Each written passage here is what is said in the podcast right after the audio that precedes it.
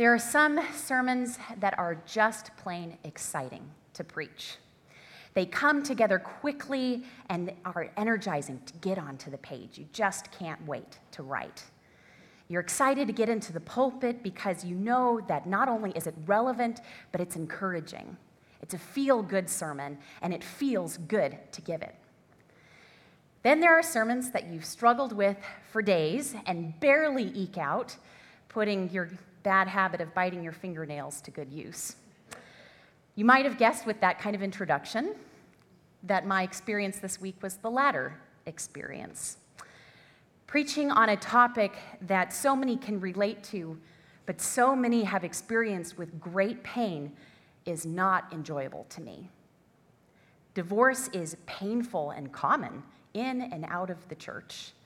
On top of that, texts like Mark 10 have been used to guilt and manipulate, causing even greater pain than the divorce itself.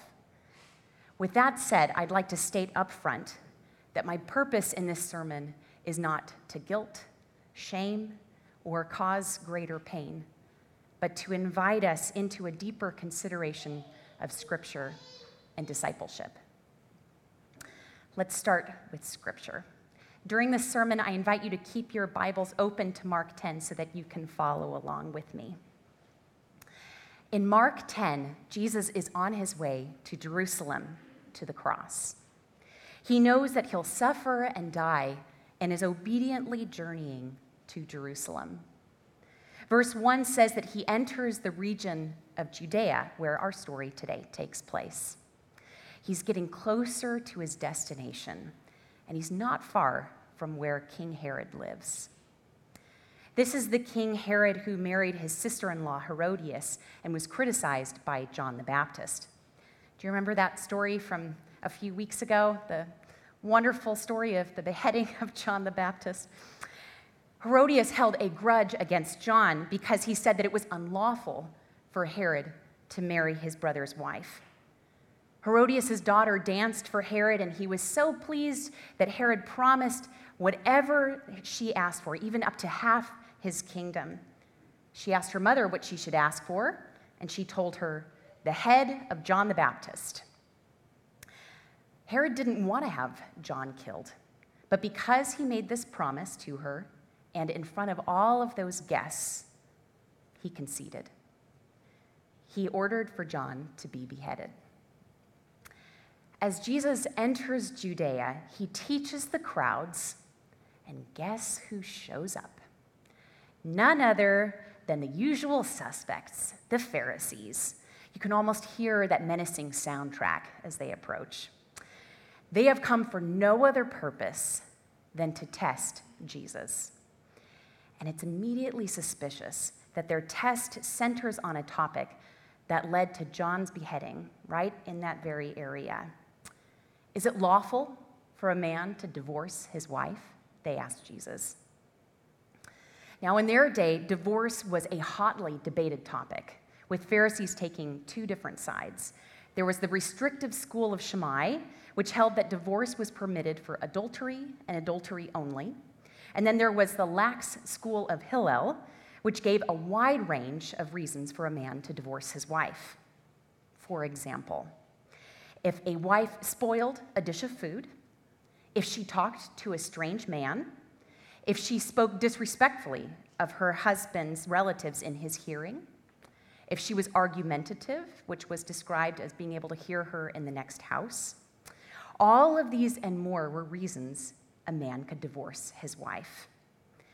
And it was this view, this lax view, that prevailed in their day.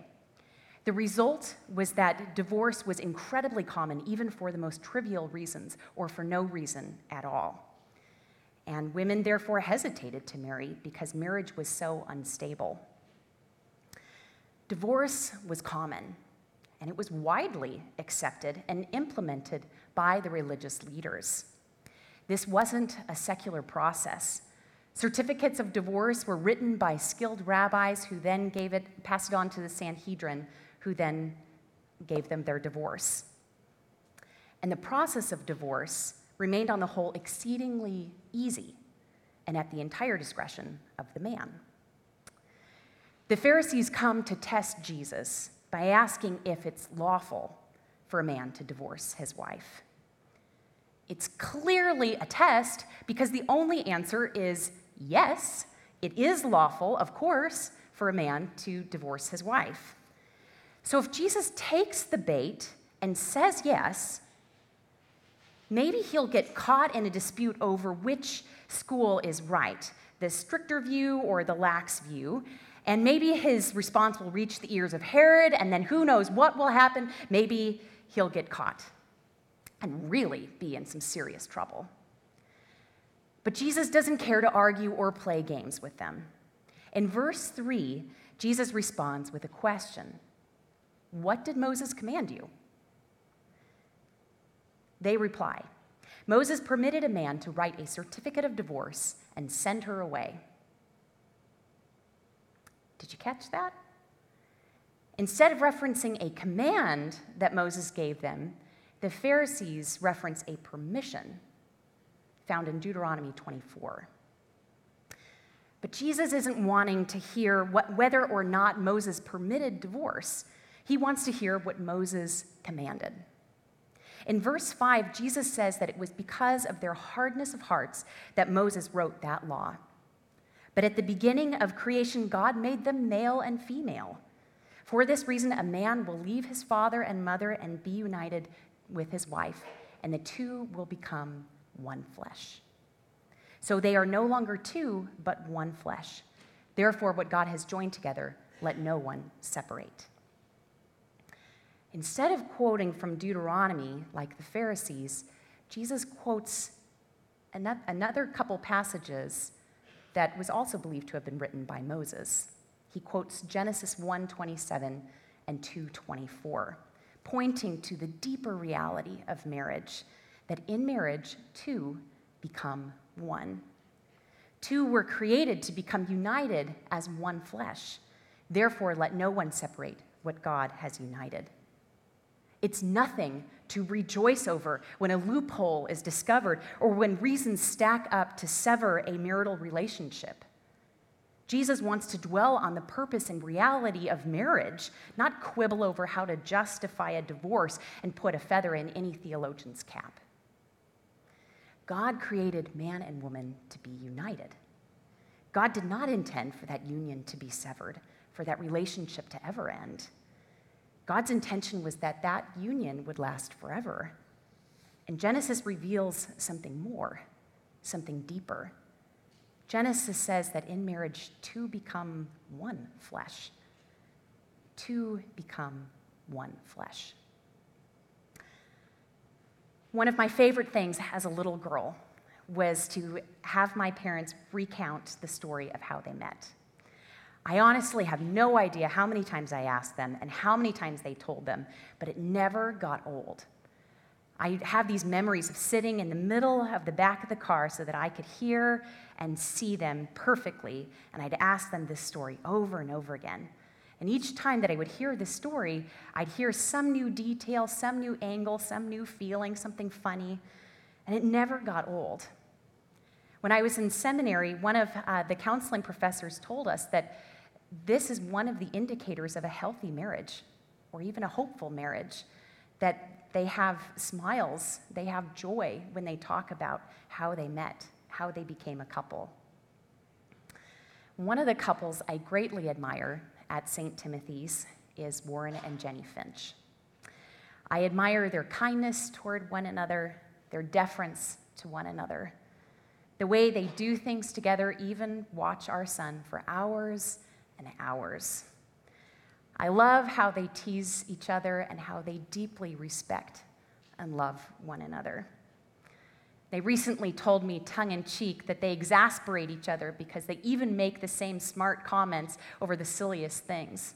They saw some silly commercial and had the same, same exact response to it. They laugh because they have become more and more like one another as the years have passed, more and more as one. Marriage is something we all feel strongly about because it's foundational to who we are and how we understand the world. It's personal and sensitive because in marriage, two become one. And perhaps the ones who know that best are the ones who have lost their spouse, whether through death or divorce.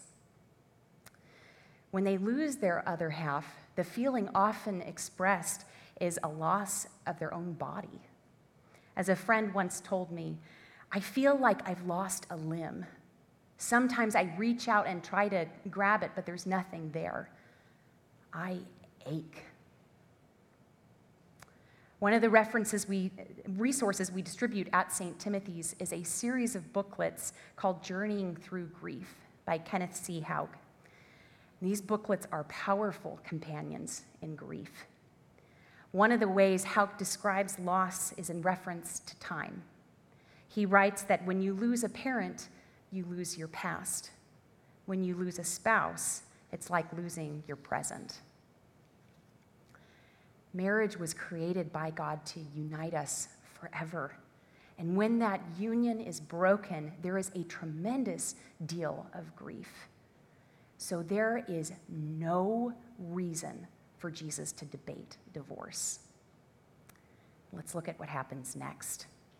In verse 10, it says that they go into the house and his disciples ask him about this. Jesus replies in verse 11 Anyone who divorces his wife and marries another woman commits adultery against her. And if she divorces her husband and marries another man, she commits adultery. Jesus' response here seems shocking. For him not to comment on divorce with the Pharisees, but then tell his disciples that remarriage is adultery seems especially harsh. How do we understand these verses? I needed some pretty serious help here, so I referenced my, my commentary library. I found one of my former seminary professor's commentary on Mark, and he highlights how strange these verses are, verses 10 to 12.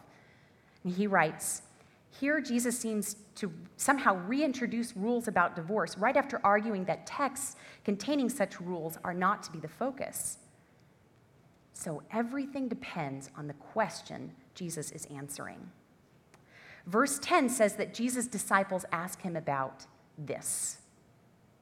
What is this? Two possibilities are when is divorce and or remarriage wrong? And is it still adultery if I first divorce my present wife and then marry the person I want to sleep with? If Jesus' response is to the first question, a tension is created with the rest of Scripture and the focus of the previous verses, where Jesus is not preoccupied with rules of divorce, doesn't seem to, to jive. It doesn't make sense. It just doesn't seem to fit. So, what if Jesus is answering the second question? Is it still adultery if I first divorce my wife and then marry the person I want to sleep with? If Jesus' responses to the second question, Jesus is then insisting that God calls for marital faithfulness. He does not permit legal games to justify sin. These verses deny that adultery can be legalized and justified by means of divorce and remarriage. In these verses, Jesus is also surprisingly elevating women. In a culture which gave women very little recourse in their marriages, Jesus is equally calling men to fidelity as he is women. Men are responsible for maintaining their marriages, just as women are. Men and women are equally responsible for the care of their marriage. As disciples of Jesus, it matters how we treat one another, especially the most vulnerable and the ones who are closest to us. It matters how we treat our husbands and wives. It matters what the quality of our marriages are like. But wading into conversations about marriage and divorce is incredibly difficult, not simply because of how personal it is but because there have been frequently two polar opposite responses the secular and the religious. The secular response is that marriage doesn't carry any deeper meaning than a piece of paper, so divorce is really okay, even if it's for a reason like your spouse no longer makes you happy. But the Christian response has often been equally unacceptable. Many Christians read scripture and come away with the idea that divorce is never acceptable. Many Christians read scripture and, uh, and come away that it's never acceptable, so women are encouraged to stay in abusive relationships for years, silently suffering while the church turns a blind eye. In Mark 10, Jesus gives no simple answer. He doesn't give a confidence of, of uh, a vote of confidence for divorce, and he doesn't deny divorce. He points to marriage and the seriousness of marriage. He points to a third way. Life is not so simple, and Jesus doesn't treat it as if it were. His compassion for the hurt, the powerless, and the lost meets you and me exactly where we are, and he gently shepherds us into deeper discipleship. And that discipleship may take on a variety of forms.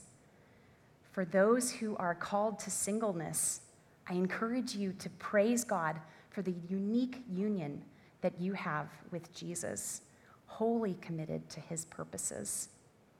May God be glorified in your life. If you find yourself recently single, I encourage you to ask for prayer.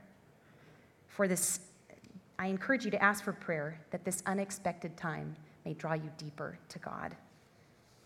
If you are single but desire to be married, I encourage you to pray for patience until God brings you the one who will sharpen you and draw you into a deeper relationship with Jesus. If you're in a painful marriage, I encourage you to seek support. No one is meant to go this alone. Ask for prayer from trusted friends and family and find a counselor that you can trust. If you're in a healthy marriage, remember that your marriage needs constant tending. And remember that your relationship with your husband or wife is the most important human relationship that you have, more so than your relationship with your children, your parents, your coworkers, or anyone else. Treasure and give thanks for your spouse.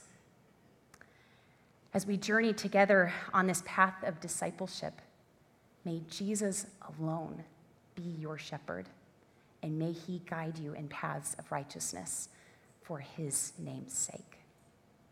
Let us pray. Heavenly Father, we come before you recognizing that we are not perfect. There are many ways that we have hurt our relationships, that we have hurt our spouses. Lord, we, we pray that you would continue to draw us closer to yourself. We pray that you would give us greater joy and forgiveness, forgiving the other and also forgiving ourselves. We pray that we would be a community of peace and love. We pray that you'd continue to give us wisdom and love, especially for those who are hardest for us to love. We thank you that you understand us, that you know us, and that you'll never leave us nor forsake us. We pray this in Jesus' name. Amen.